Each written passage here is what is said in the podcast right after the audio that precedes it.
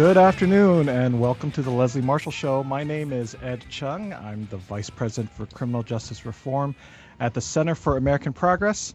I'll be your guest host for the day, and we've got a great show lined up for you. So if you want to be part of the conversation, feel free to call in at 1 888 6 Leslie. That's 1 888 653 7543. You can also follow the show on Twitter at Leslie Marshall. And also, you can follow me as well uh, at Ed Chung Tweets. That's E D C H U N G Tweets.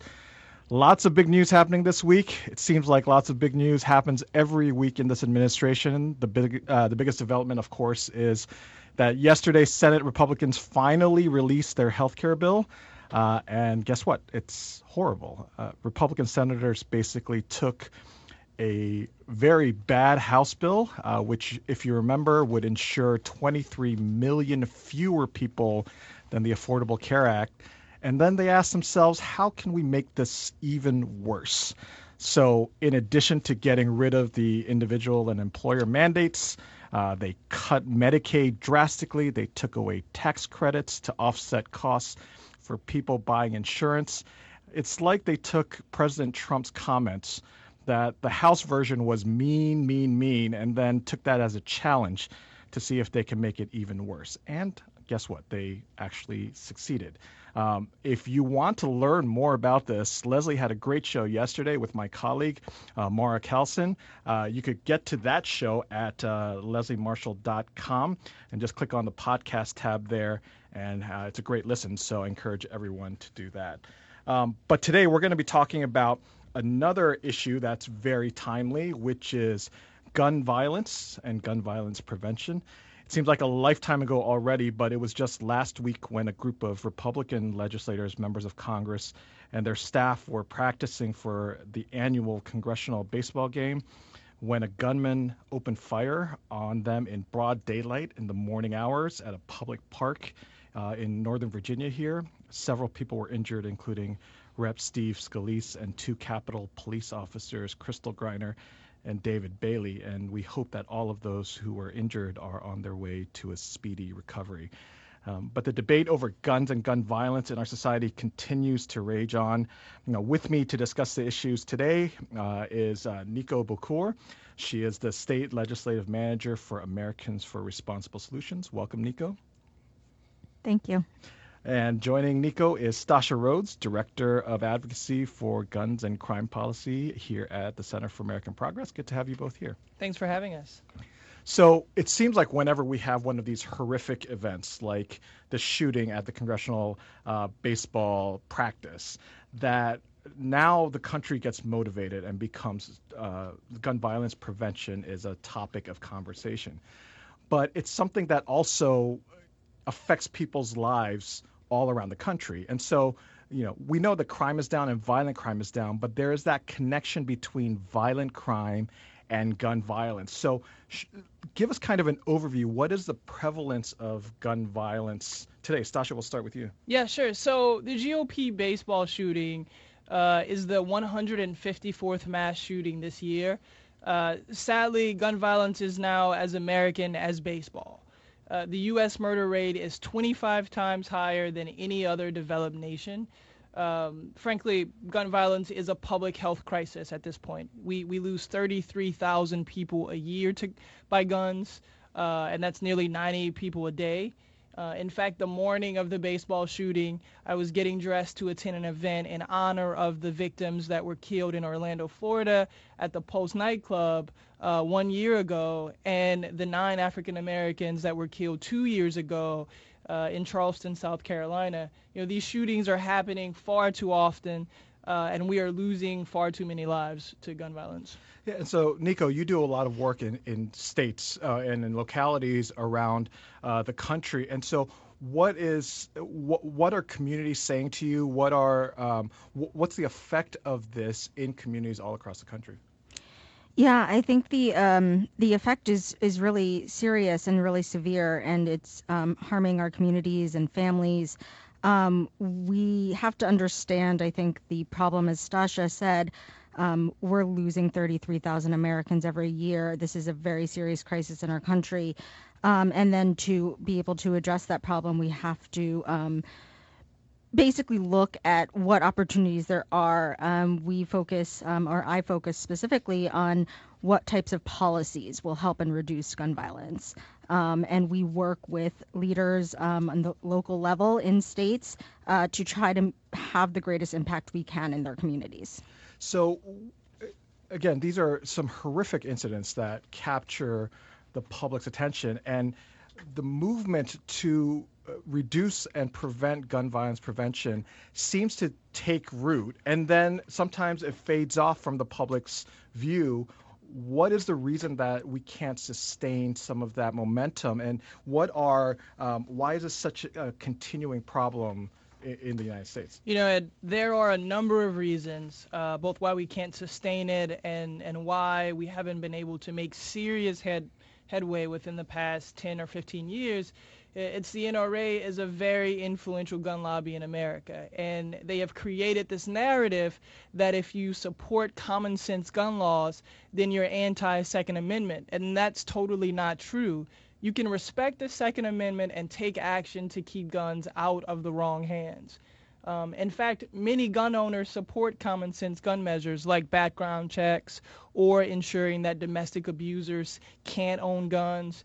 The NRA leadership has taken its message further and further right, uh, and they have become more and more extreme. Simply put, they believe in guns anywhere and everywhere. And, and honestly, even Justice Scalia has said in the Heller decision that the Second Amendment isn't an unlimited right, that you can't keep and carry weapons, what any weapon whatsoever, in any manner whatsoever. And the Heller decision was the one that uh, basically affirmed uh, a person's right to carry, or at least in their home, right. for for protection purposes, um, uh, weapons. But I'm sorry, go ahead. No, that's that's right. And so like, they have taken their message, their narrative, uh, and done a really good job at making it widespread.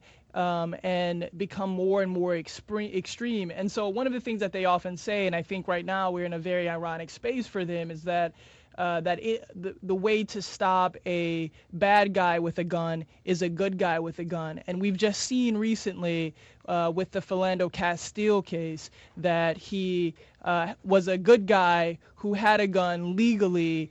Uh, but was murdered by the police and, and nothing from the NRA. Yeah, and so is that Philando Castile, for uh, those of you who don't know, uh, he was he is a, he was a black man who was killed by uh, in a traffic encounter with a police officer. He was legally carrying a uh, firearm, and video from the uh, from the incident shows, or you could hear that he tells the officer that he's carrying. Usually, in situations like that, you would see people who are pro gun rights to uh, come to the the person's defense and say that this was egregious. And so, but that's not happening now. Yeah, I, I think that what happens is that this just highlights that the NRA leadership has become more and more extreme.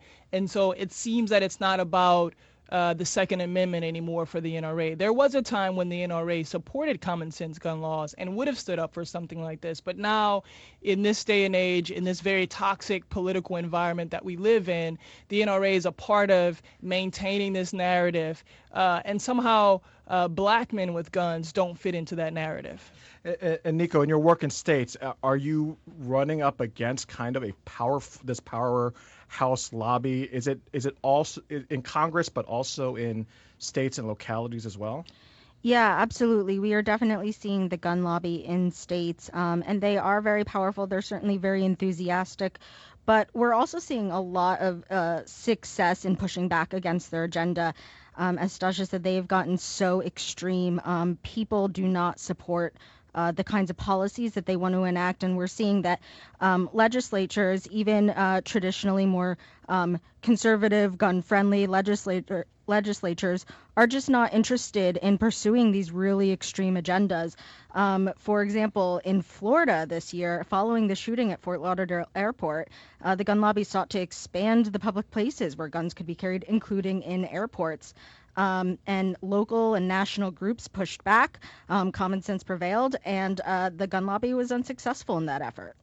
And I think right after the congressional baseball shooting, too, we heard um, some calls from members of Congress to allow members of Congress to carry weapons where or carry firearms wherever they are as well. Um, one other thing that I've I've heard and you know to ask you all on uh, or about is that the the number of firearms that have been sold since Trump has been elected has actually decreased significantly as compared to what is in the previous uh, previous administration. Is there any um, truth to that?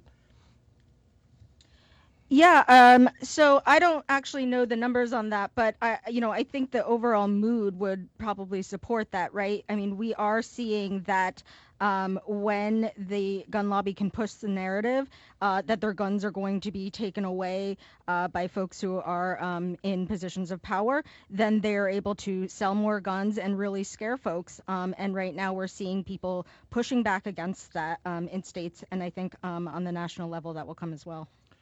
Great. So we're going to, we're going to pause this discussion right now, and we're going to come back right after the break. Uh, for those of you who are on the phone, please hold, and we'll get back to your calls. This has been the Leslie Marshall Show, and I'm Ed Chung. Welcome back to the Leslie Marshall Show. I'm your guest host today, Ed Chung, and we're talking gun violence prevention with Stasha Rhodes from the Center for American Progress and Nico Bocour from Americans for Responsible Solutions. So, at the Center for American Progress, we recently re- released a report on how the federal government can help with uh, reducing violence. And one of the things that was in the report was that uh, the Bureau of Alcohol, Tobacco, and Firearms uh, were very under equipped in um, inspecting gun dealers. And so that was incredibly striking to me. It seemed like in a year, it was only like six percent of gun dealers were um, were inspected by the ATF. But Nico, what other kinds of steps can uh, governments or can society take in order to help reduce gun violence? Uh, I think keeping guns out of dangerous hands is um, the area where we uh, look to focus in a lot. Uh, obviously, supporting background checks and closing the background checks loopholes in states as well as on the federal level.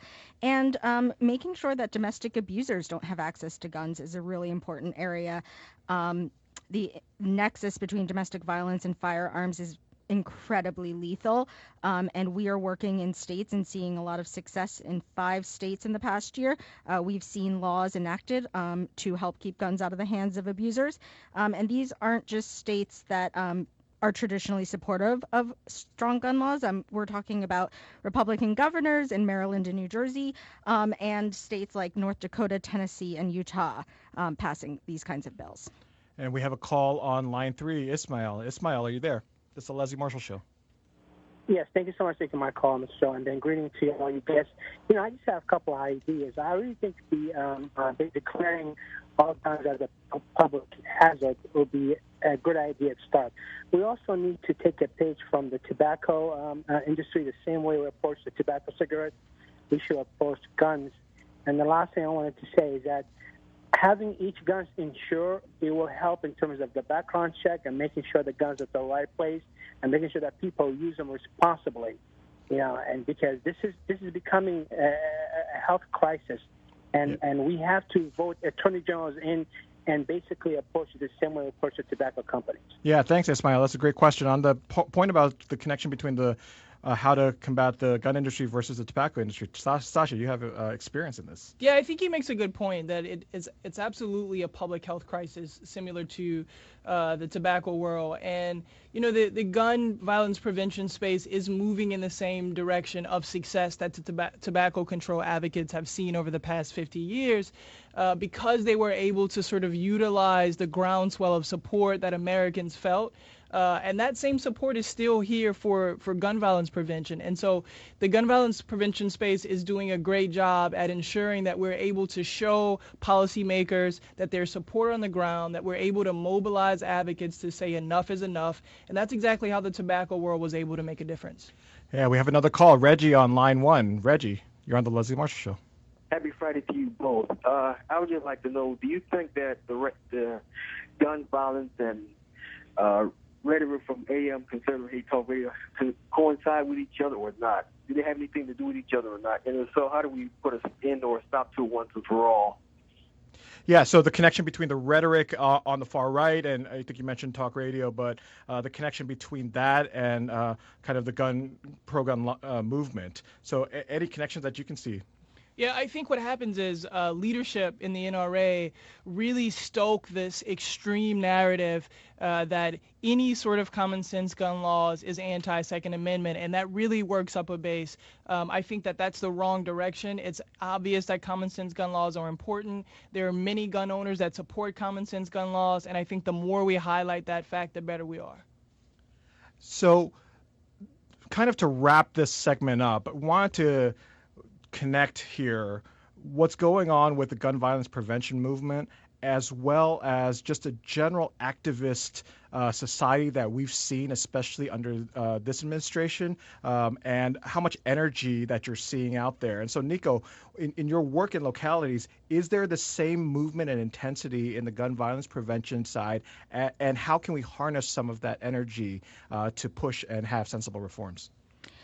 I definitely do think that there is a lot of broad support and energy on our side of this issue in states, um, but I do think we need to continue to work and reach out and um, bring bring together the stakeholders on this issue. Right? If we are talking about whether or not um, firearms should be on uh, college campuses or in dorms, we're talking about a lot of different groups that are going to be impacted by that. On the local level, we have to make sure those folks are speaking out. Um, so the gun violence prevention community, especially with our state work, we're really reaching out to all the folks. Um, to let them know that they they are real stakeholders in this issue and making sure we're helping to elevate their voice Stasha, I'm going to give you the last word, actually. Yeah, I just think that it's important for uh, advocates on the ground, progressive advocates, to understand that you need to stay active in your local and state governments because this is a public health crisis that demands action at every level. Uh, and so utilize that energy to help us stop and or at least reduce gun violence. Well, we really appreciate you being here for this discussion, this incredibly timely discussion that affects way too many people in this country. Nico Bocour from Americans for Responsible Solutions, Stasha Rhodes from the Center for American Progress. Thanks for being here. We'll be back right after this break. You're listening to The Leslie Marshall Show.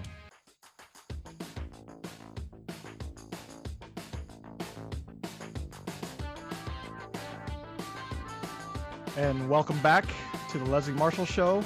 I'm Ed Chung from the Center for American Progress, sitting in for Leslie today.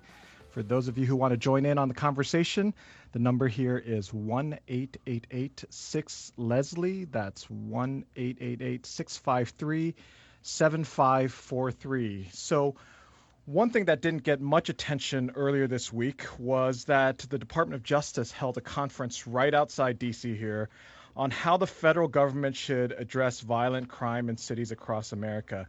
And they announced this plan to work with a number of cities to help reduce violence in their communities. But one of the most concerning aspects of what the Justice Department is trying to do is blatantly revive the war on drugs from the 1980s and 1990s. And with me today to discuss the crime uh, or the intersection between crime, uh, drugs, and what our society should do with these issues is David Kennedy, who is the director of the National Network for Safe Communities at John Jay College in New York City. Welcome to the show, David. And also joining us is Michael Collins, uh, Deputy Director of the Drug Policy Alliance here in uh, DC. Good to have you, Michael. Hey, how you doing? Good to be here. And David, are you are you on with us? I am. Great. Thanks for being here. And David, you have been studying this particular issue for a number of years. And I know the field has advanced significantly since the 1990s, but we seem to be in a time that we're kind of reverting back to what was popular and in vogue uh, about 20 years ago. You know, what do we know now about this whole intersection between drugs and crime and violence that we didn't know back then? Well, we know a lot. Um, and you, you led off with exactly the, the, the right highlight, which is the, the DOJ's eagerness to return to what really looks like the war on drugs and, and a position that says we should punish as, as much and as hard as we can. And it worked so well during the crack epidemic, I don't know why we wouldn't do it again. Um, and so we know a lot of things, and, and the most important thing we know is that we we as a nation have never made any headway on drug epidemics through heavy duty law enforcement. It doesn't matter how many drug dealers you lock up or how long you lock them up for, um, they get replaced. And we've had no success in using any, any kind of enforcement at, at the source level. We haven't done anything about the, the cartels or those networks. Enforcement can't keep drugs out of the country. Uh, once they're in the country, we don't have any luck at using enforcement to keep them out of our cities, and we've never been able to use enforcement to get rid of the gangs and networks that distribute them at, at the street level. And generations of drug enforcement have brought us mass incarceration and um, more available more available and pure narcotics. So, like I say, I don't know why we wouldn't try it again. So, what are the types of strategies now, though, that you're implementing um, that seem to seem to have uh, an effect um, that does not rely only on enforcement, but then goes beyond that and kind of has a much more comprehensive approach? What, what, what's correctly motivating the administration is a concern about violence, and there there has been an uptick in some cities around violence. That's absolutely right. It's not nearly as pervasive as they're making it out to be, but it's it's real, and in a, a lot of urban communities, especially. We, we shouldn't be worried about an increase. We should be worried about the, the high levels of violence those communities have always had. And the the fact about that, and it's it's real science now, is that that kind of violence is driven by a very very small number of extreme people. There's often an association with drugs, so those sorts of folks are often in gangs and drug crews and that kind of thing. The violence itself is really not about the drug trade. The violence is overwhelmingly personal and beef and back and forth retaliation and that sort of thing.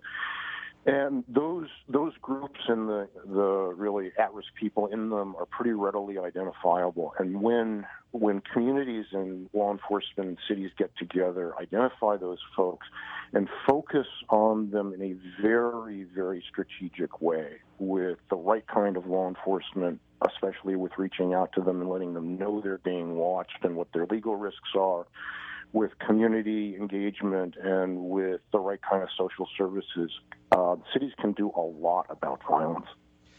So we're talking here about the Justice Department's new war on drugs on the Leslie Marshall Show. The number here is 1 653 7543 if you'd like to join the conversation.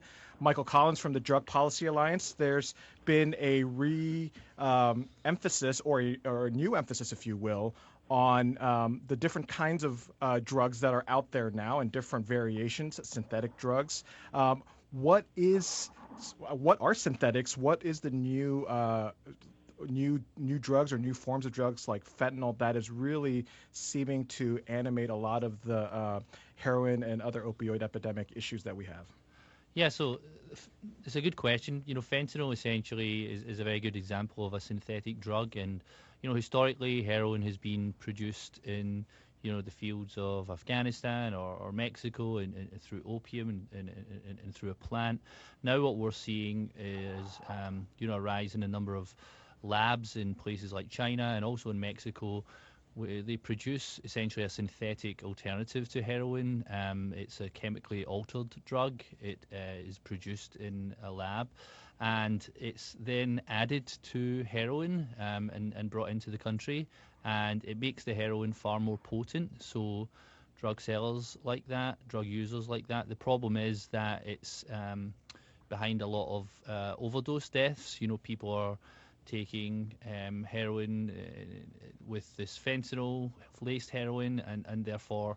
Um, not realizing how potent it is and, and overdosing, and a, a lot of folks believe that you know, fentanyl is behind behind the rise of um, the rise in, in, in, overdose deaths in the country, and on top of that, you know, um, people are producing sort of alternatives to synthetic sort of chemically altered versions of fentanyl itself and making that even more powerful.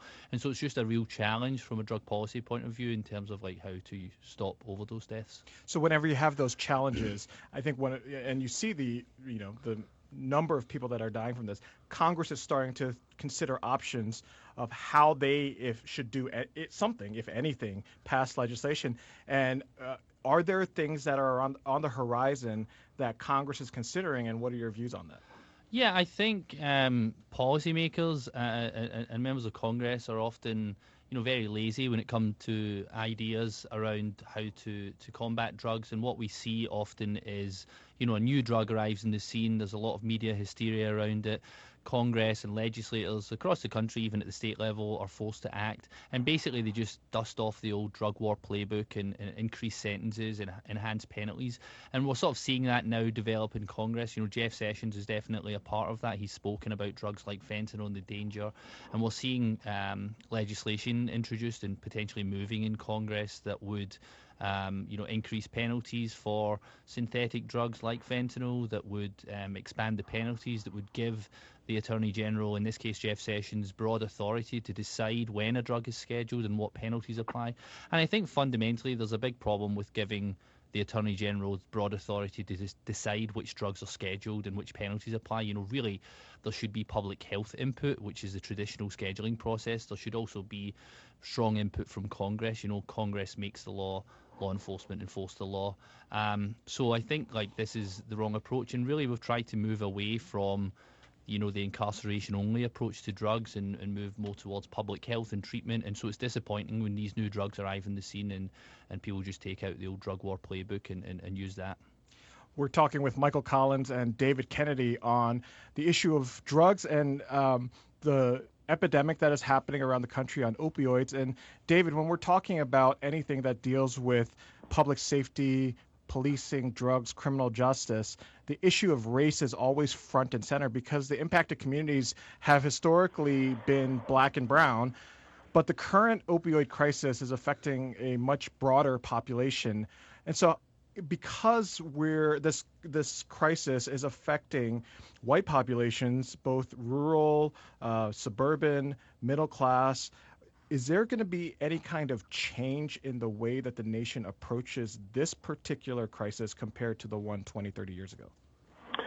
Well, M- Michael's exactly right in in noting that the, the drug war has not been driven ever by frontline law enforcement. It's been driven by politicians and the, the policies and legislation that they set if you're close to frontline law enforcement, one of the really interesting things over the past 30 years or so is the way that those folks have learned that drug war kind of drug enforcement is pointless. Um, cops have been saying forever we can't arrest our way out of this, and they're they're there at at the coalface, and they know that's true leadership has gotten really smart about this. Um, you you hear police chiefs in big cities saying things like, "I'm done chasing the kilo fairy," by by which they mean they, they they're not standing any by any more tables full of drugs and guns and money, knowing that it makes no difference on the street. And they will say flat out that you know violence is a, a law enforcement issue, but drug addiction is a public health issue. And uh, police are taking a lot of heat these days because they are, in fact, treating the opioid epidemic differently than they did the crack epidemic. And it, it, it's very easy to look at that and say, well, crack was in black neighborhoods, and so it was a prison problem, and, and opiates are in white neighborhoods, and so it's a public health problem. And there's some of that, but it's also not doing the cops enough credit because they have learned their lesson on this. And what you see them doing is making sure that their frontline officers have the opiate antagonists so that they can save people in overdoses. They're thinking about things like safe injection sites. They're thinking about moving treatment directly into jail and diversion. Um, they're really not in a drug war frame of mind. So when you're uh, working with these police departments, what are the other types of things that they're doing in addition to diversion that is really looking to approach public safety in a different kind of way? Well, the the the better folks in policing have become really focused on what, what they and, and the academics call legitimacy. And it's, it's a simple but absolutely fundamental idea, which is that you, you cannot police a community effectively if they don't trust you and think that your heart and mind are in the right place. And one of the horrible consequences of the drug war um, and things like zero tolerance policing was that it, it demonized whole neighborhoods. There was a, a virtue for a lot of years of thinking that we should do as as much draconian enforcement as we possibly can. Stop and frisk and zero tolerance basically said these entire neighborhoods are potentially felonious and we're going to treat them that way. It alienated those neighborhoods. It saturated them with men with criminal records whose lives will never be right. And police have learned that you, you can't do anything more than occupy a neighborhood like that. You can never work with it. They will never trust you. They won't give you information. They won't respect you. They won't respect the law. And to kind of go back to a couple of points we've hit already, um, good cops don't want to do that kind of work anymore. They have learned that the neighborhood is not dangerous. There's a small number of high risk people in it. And they're really trying to focus as much as possible on those high risk folks and with them often not only through enforcement and do as little unintended harm to the rest of the community as they can manage. And some of them are even talking really frankly about race and reconciliation and um, the history of the police and in the original racial sin of, of the nation and slavery and all that kind of thing. The, the good people are in a pretty remarkable place. So we have a call on uh, line two, Dean from Buffalo. Dean, you're on with the Leslie Marshall Show. All right. Uh, good afternoon. Thanks for taking my call. Um, I just want to say that um, all police officers should have to wear body cameras because if you're wearing a, a body camera, um, you're showing the uh, department or the powers that be everything that's going on. I mean, you can't hide in plain sight, as it were um, and that really helps with accountability.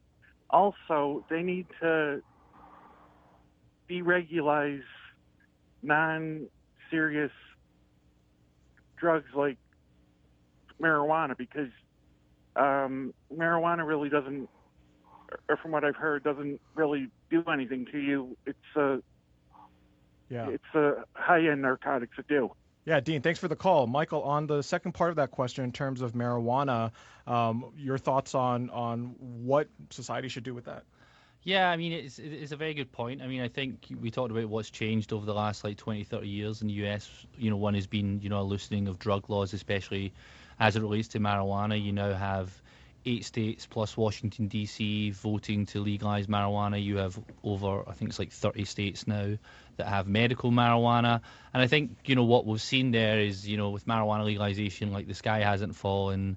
Um, you know, life goes on, um, and, and and look, there are definitely challenges around marijuana legalization, especially in the public health realm. But you know, from a criminal justice point of view, it's definitely a step in the right direction. The number of law enforcement that you know, start off um, interactions with it, inter- interactions with individuals as a result of, you know, the smell of marijuana or possession of marijuana, stop and frisk. Those kind of policies have been very much linked with marijuana prohibition. So the legalization of marijuana is definitely a step in the right direction and I would really want to get into this whole conversation of body worn cameras and well, how police should utilize them, but I think we're running up out of time. My thanks to Michael Collins from the Drug Policy Alliance and David Kennedy from the from the National Network for Safe Communities at John Jay College. Thanks to both of you for being on, and we will be right back. This is the Leslie Marshall Show. I'm your guest host for today, Ed Chung. And welcome back. This is the Leslie Marshall Show. I'm Ed Chung, and we have joining us now Patrick Gavin. Patrick healthcare all the time. Uh, we have some news about Senator Heller. That's right. The Nevada Republican uh, just announced that he would not support the Republican health care bill. in its current form, which uh, I believe brings the number to five Republican senators who have come out against it. Uh, the question going forward, especially as we head into next week, uh, is whether or not that number gets bigger or smaller. There's some indication that, you know, more than likely at least a couple of folks will, I think, in fact, end up supporting the bill as long as there's little tweaks made here and there. Uh, I think Rand Paul is probably permanently against it. Dean Heller was senator pretty staunchly against it as well, but said that he would be open to changes. So the real question is going to be whether or not these four or five senators actually represent a larger constituency within the Republican Party in the Senate, or if in fact they can be slowly picked off one by one by uh, by Mitch McConnell in order to ensure passage. So, uh, in other news, um, progressives uh, had a bitter defeat in Georgia in a congressional race, but there are other races that are coming up, especially for governor. Uh, there's a big one uh, right close he- to here, which is in Virginia. Some word about some high-profile people looking to jump into that uh, race into campaign. That's right. Barack Obama is going to make his first uh, political re- return to electoral politics by campaigning on behalf of the Democratic candidate in that race, Ralph Northam. I think partially this is part of uh, Obama's effort to try to stem some of the bleeding that Democrats have seen in recent elections. Great. Thanks, Patrick. Appreciate that update. Um, just so for everybody who's listening, we want to just re-emphasize how important it is for you to get engaged into this uh, healthcare bill process. Uh, the Senate is really the last stop here, the last bulwark. And if the Senate passes this, um, it is going to become law. Again, just the devastation that we're talking about from this health care bill, where you have in the House bill, which was better in some ways, if you will, and I don't want to characterize that and use that characterization in any other kind in other, any other context, but um, this horrible bill uh, will put 20 some million people uh, without insurance. Um, we have a CBO score that's coming out next week. There is some concern that there were tweaks into this Senate bill that um, is trying to make the score look a little bit better, but don't don't be fooled by that. This is going to affect a lot of people in a really bad way. And so, for those of you who want to get more information on this, just make sure that we're talking uh, that you know the information. Uh, there's a Trump uh, uh Care Toolkit. Um, if you want to get some more information, and you can find that at www.trumpcaretoolkit.com org. Uh, so make sure that you get involved and that you know about what's in this bill. It's going to be uh, take some effort, but really, really important. And just to leave you off with a few words, remember. President Trump said these bills are mean, mean, mean, and we'll take him at his word for that. This is the Leslie Marshall Show. I'm Ed Chung sitting in today. It's been real fun. So we hope to hear you soon next time and tune in next week again for the Leslie Marshall Show.